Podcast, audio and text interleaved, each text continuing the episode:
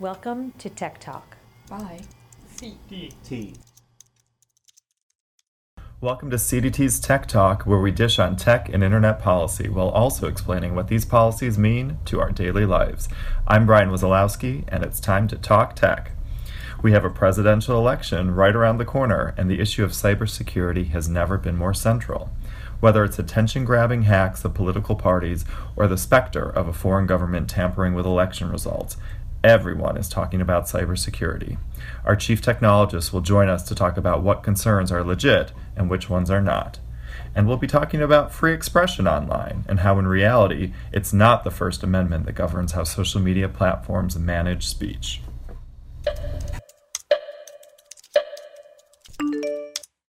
The US presidential election is less than 2 months away. For many, that is an incredible relief. This is this election cycle has been unique in many ways to say the least. And regardless of your political leanings, you've undoubtedly heard questions about cybersecurity in the lead up to the election.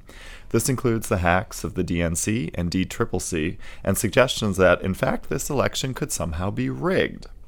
Well, CDT's phones have been ringing off the hook on this issue because we happen to have one of the smartest people around on voting and election cybersecurity, our very own chief technologist, Joe Hall. And since he has done many a media interview already, I thought it was time to get him on Tech Talk and share some of his insights with our listeners. Welcome, Joe. Thanks. So, first, how vulnerable are we to any sort of hacking or tampering or breaches when it comes to this upcoming election? Sure. So you're not going to like the answer, which is we don't really know how vulnerable we are, and that's part of the problem. Is that the voting machines and equipment that we use now are 10 to 15 year old computers, um, so they they are not designed to sort of survive in the modern cyber environment, if you want to call it that. The other problem is these things don't tend to keep the kinds of records you would want to be able to detect any malfeasance or to even be able to recover from those things, which is why I'm particularly glad something like 70 to 75% of voters are going to be voting on machines that create or keep a paper trail of some sort, something that's independent of the software. Yeah, I've noticed that in DC every time I vote, regardless of what the election is, whether it's a pres- presidential year or not, there is a printout component. Even if you go to a computer, enter your thing, it prints out something, and then you scan it in. So that's a that's a good thing. Absolutely. In fact, we call that in the, the technical term for this is called software independence, and the idea is that no bug in the software could change the outcome of the thing you're trying to do. In this case, vote and elect the people who would actually run our government. Um, and so, what you can do is you can uh, compare the paper, the results from the paper, to the electronic results as a way of keeping the electronic honest. But you have to make sure you keep that paper real safe and secure. Um, and if you can do that, then you at least know that the no errors in the software, errors or malicious activity in the software would change um, the actual outcome of, of an election, which is a good thing. So to kind of build on that a little bit, there's a bunch of components when you think about voting, you know, the steps to it. You have the voter registration databases, the voting machines. Is there anything that is is particularly vulnerable? I know you said we don't know no, but Oh, so we definitely can rank them. For example, Okay. the, the things that are going to be more networked. Um, so voter registration databases, for example, you know, you need to be able to um, register online. That's one of the few things that we think is a really good idea to provide over the internet in elections is the ability to register to vote.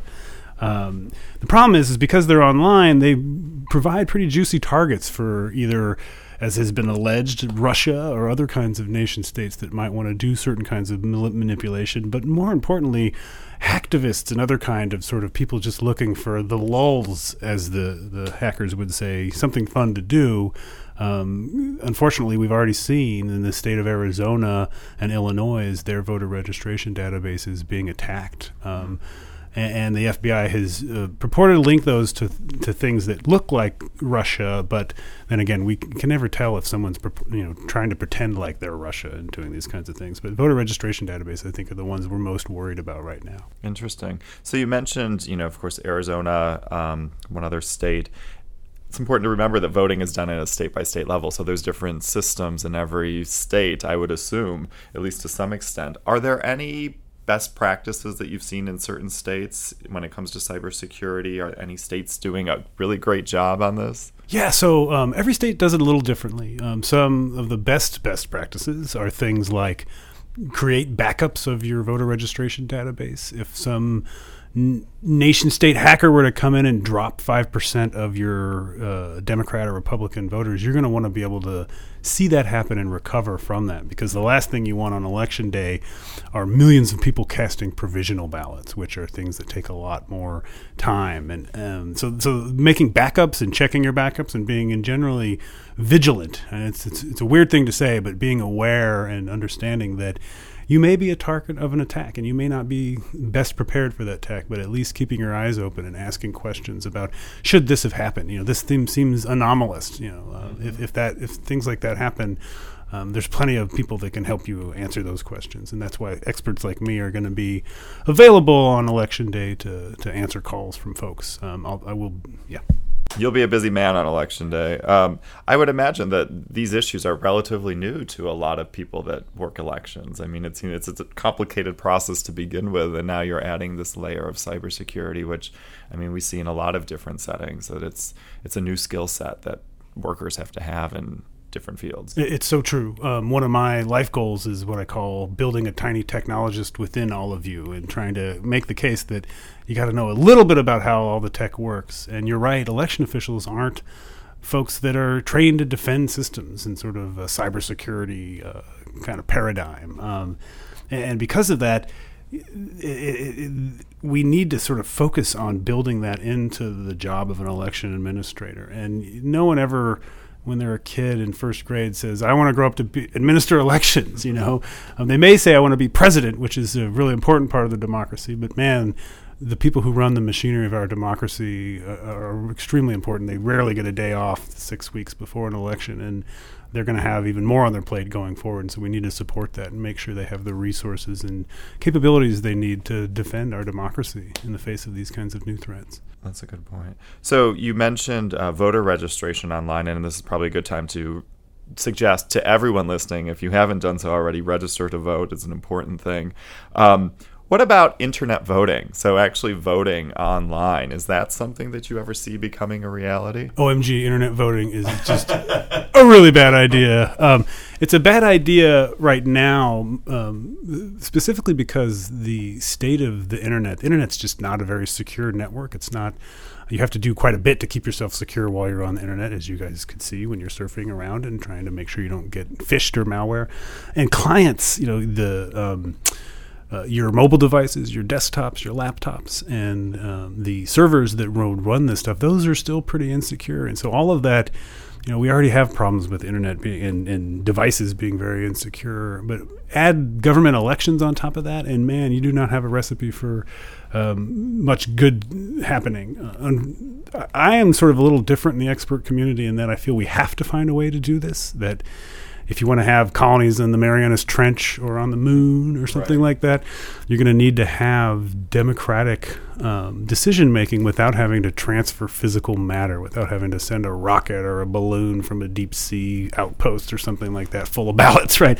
Um, and so we need to figure out how to do this. I think it's the, the question is not when can we um, vote on the internet, it's more what would the internet and devices need to look like to actually give us the confidence that we could do it safely on the internet? And it's it's going to be probably 20 or 30 years before we're there. Oh, interesting. And you know, you have to also wonder even before we go to Mars, just we tend to have fairly low voter turnout in the US. Some countries do much much better on that. If you know, you don't really actually have to go to a place. You can see the benefits, but certainly, I mean, you're very wise to point out the risks there. So, last question for you election day, November 9th, register to vote and go out and vote. We wake up, or I wake up, it's the 8th, I'm sorry, right? So 9th is the actual next day. Eighth is the last day you could ever have a presidential election. Oh, really? Interesting. Good tidbit. So the 9th, the next day after we've all voted, how are we going to feel about the results? Should we feel as though these are legit and be confident in what we're hearing? Well, you should all uh, be very patient. Uh, it okay. takes a long time to count votes. And despite the fact that we are using electronic equipment, people still want to know at like 5 p.m. Eastern time on election day. You know, who, who, who won? You know, and that that seems to be you know it's still something that irks me because you know there's a 30 day period after the election where they are checking their math. You know, it takes a long time to check the math.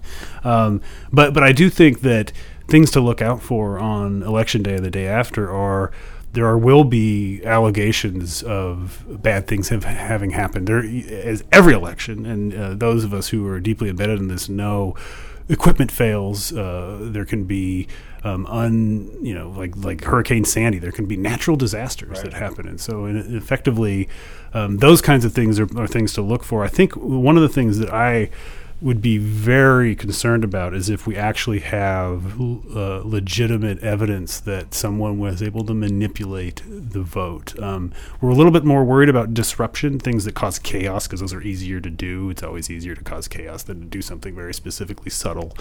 Um, but in those cases, we we are going to really um, need when when when um, an allegation of actually vote flipping has been made, we're going to need to look at those and and assess the evidence. And it's unclear if we'll know one way or the other if it has been hacked. I'm hopeful that we'll be able to prove beyond a shadow of a doubt that that we know that certain ballots, especially the internet voting that is happening for military and overseas voters, that those can be quarantined and, and put in a separate place. Um, but but those are the things I'll be I'll be looking for is you know how legitimate is the evidence and and are there other explanations for that? Kind of well, let's hope for a chaos-free November eighth and 9th the next day because we've certainly had plenty of chaos in this in this cycle. Thanks so much for joining us, Joe. Thank you.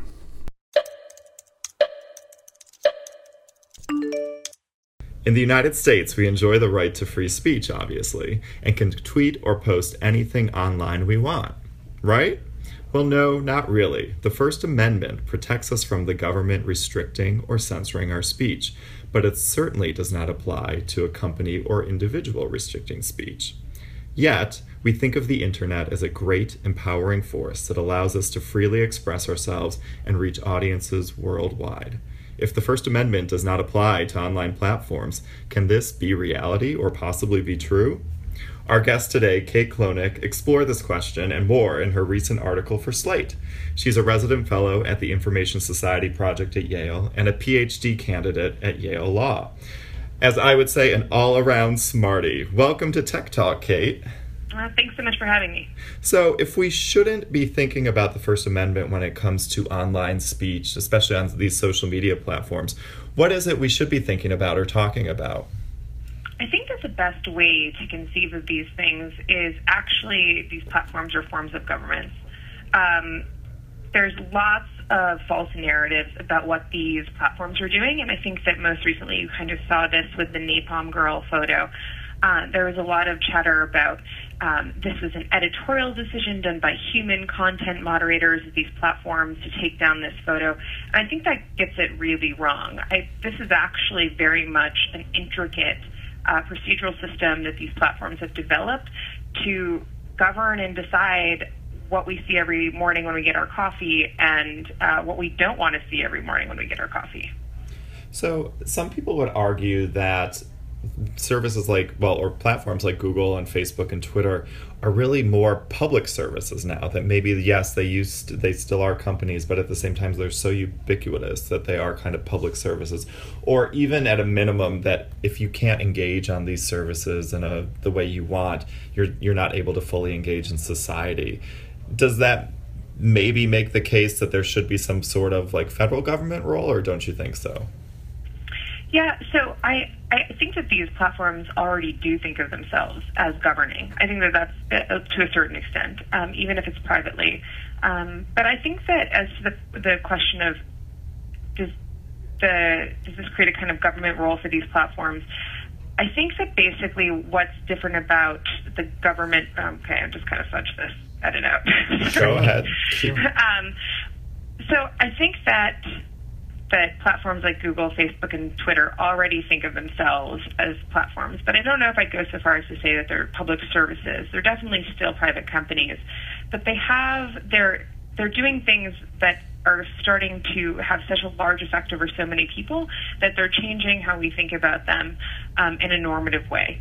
And so this is constantly evolving uh, on the internet right now, and we have to consider exactly what we want to interact with on the internet and what we expect from the internet. And these platforms are in charge of that.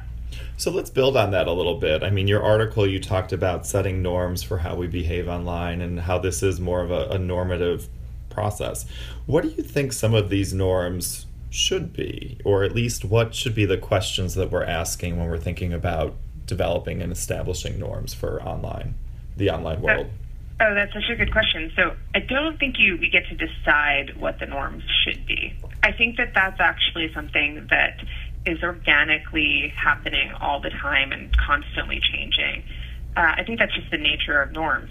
Uh, and I think that what you can see now is that uh, we have certain types of norms. I think that the thing to remember is a lot of this is so context dependent. So, for example, we don't want to see child pornography in our Facebook feed uh, in the middle of the day, but we do want to see something like Napalm Girl. Uh, and so, how do you create a system that takes that into account and also takes into account all of the norms that are happening all over the world? So, American norms are very different than uh, the norms in India or Sweden. And the norms in Alaska even are different than the norms in Tennessee. So these right. types of things are all happening online very, very quickly. It's kind of amazing that some of these platforms have developed systems that are as accurate as they are in showing us what we what we do and don't uh, get to see online every day. Yeah, no, that's a really good point when you think about the, the, digital world and the the amount of content you engage with. And sure, there's a it seems to be an agreement that there needs to be that the the norms are being established, and sometimes people want more rules. But it's pretty amazing what some of these companies do, especially considering how many users they have. Um, oftentimes, far more users than a country needs to govern in any sort of way. Oh, absolutely. And so Facebook Twitter, YouTube, they don't have different policies for what stays up and goes down based on where someone is posting, unless it's something very specific. For instance, if it goes against a country's policies that uh, that there's, you know, that you sell uh, Hitler paraphernalia, sure. then you can't see you can't see that while you're in Germany, for example, or France. So there's there are those types of things, but um, besides that, it's pretty much the same community standards. As long as it's not blatantly illegal, they enforce the same community standards everywhere. And so, yes, they've basically figured out ways to adjust um, those community standards and enforce them uh, across across boundaries and across um, and across borders. It's pretty it's pretty remarkable. Yeah, it is. So let's go a little beyond some of the, the community standards and norms. There are actually terms of services that uh, these platforms have and you know, in your article, you noted that Facebook is is growing in terms of users. Twitter is kind of stagnated, and you know, kind of at least alluded to the fact that you think that terms of services or the way their terms of service play a role in this. What do you think companies are getting right, and what do you think some companies are struggling with when it comes to setting their terms of services? Yeah, so I mean, absolutely, and this is just, I mean, to a certain extent, this is just conjecture. You can never kind of know completely why people are leaving Twitter or you know st- going to Facebook, and um, but I do think that there seems to be a, there seems to be uh, an issue um, with how people expect to engage with a platform and expect to be able to engage online. And so, at a place like Twitter, if you are going online and getting harassed every day, and they're not doing anything about it and you feel very frustrated, why would you keep going on Twitter? You would just go to a place that is maybe not as public, but you can go to a place like Facebook and feel like you have more responsiveness.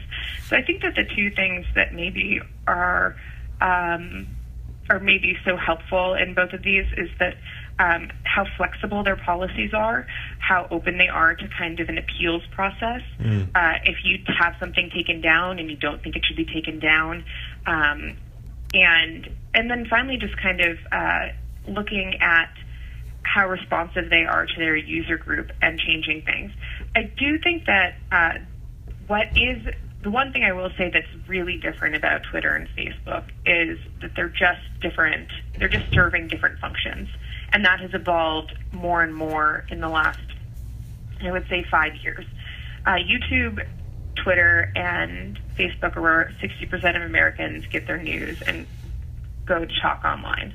And all of those services, while they have overlapping features, also have very different roles in how people expect to be treated on each of those sites, where they, how they talk on those sites, and uh, that's again part of the not to keep beating this normative drum, but like that's part of the that's part of how we're changing norms online and how these things are evolving. The more flexible these platforms can be to those things changing and being circumspect about it, uh, the better their platform I think will be. Yeah, that's a very good point. I mean, I think if everyone just kind of thinks about how they use the different uh, social media sites that they're on. I mean, my use on all of them has kind of changed. I, have seen my profile on Twitter shift to a much more professional oriented one, although then people tell me I'm boring. And, you know, on Facebook, I've created a much more closed community and been, you know, stricter on who, who I curate. And then LinkedIn, gosh, I'm like, you send me a request, you're in. Although someone told me that's not the way to do that either. But definitely, it's, you know, norms are being set, people are still learning how to use these. And it's, uh, to me, it's often amazing how creative people people are with how they engage on these platforms and how they use them and the types of communities that form that probably I wouldn't predict, but certainly I'm guessing even the platforms themselves wouldn't predict. Oh, absolutely. But it's it's just it's kind of it's um, it's very much just um, you know IRL like like living situation playing out online. I mean, it's you know you wouldn't like my I have good friends who would come over and I'd be in my pajamas and you know um, tell uh, tell funny stories with, and I wouldn't ever do that with my editor at a magazine. Right. And so, um, and so, but but it's hard. What's what's so interesting about the internet is how we're figuring out how to curate how we're perceived by others, and then um, and then what we when those lines all disappear. So I think that uh, I think that you're hitting on exactly right, and there's a really good question of if one app can do all of it, if one platform can do all of it and figure out how to let you silo it without a lot of work. Or if you're just going to do exactly what you just described, which was use LinkedIn for one thing, use Twitter for another thing, use Facebook for something totally private. Um, and, you know, it's difficult. It's hard. And because not everyone does the same thing as you do. So sometimes right. you have to find people on Facebook that you thought were just work people. So a lot of norms that still need to be set. Okay, before I let you go, um, tell me about the other research you're doing. I mean, as I said, you're an all around smarty. So, what are the other issues that you're working on uh, that you're finding fascinating right now? Yeah, in the past, I just published a paper um, about online shaming, and so that um, that has been a focus of mine. But I'm really working right now on putting out this paper that uh, I've been researching for the last nine months about content moderation on these platforms and ha- kind of giving a legal history and a procedural account of how these platforms make these decisions. Um, and I hope that that's going to shed a lot of light on a lot of the questions that we're talking about and a lot of the, the issues that keep coming up in the news today. So. Yeah, no, that sounds fascinating. I look forward to reading that paper. I've read um, some that have touched on that a bit, and it's what always strikes me is that you always have to remember that there's a human engaged in this this process, and some of the best moderation systems do have a human element to it still, which I think a lot of people think it's just the algorithms that kind of take care of all of this, but in most cases it's a, it's a combination of things, and at a minimum, you know, it's humans creating those algorithms. So lots of fascinating stuff there. Yeah, absolutely. I think that, that you, that's exactly right. It's just an interplay between humans and algorithms and a little bit of both. So, yeah, exactly. Awesome work. Thanks so much for joining Tech Talk, Kate. Yeah, thanks for having me.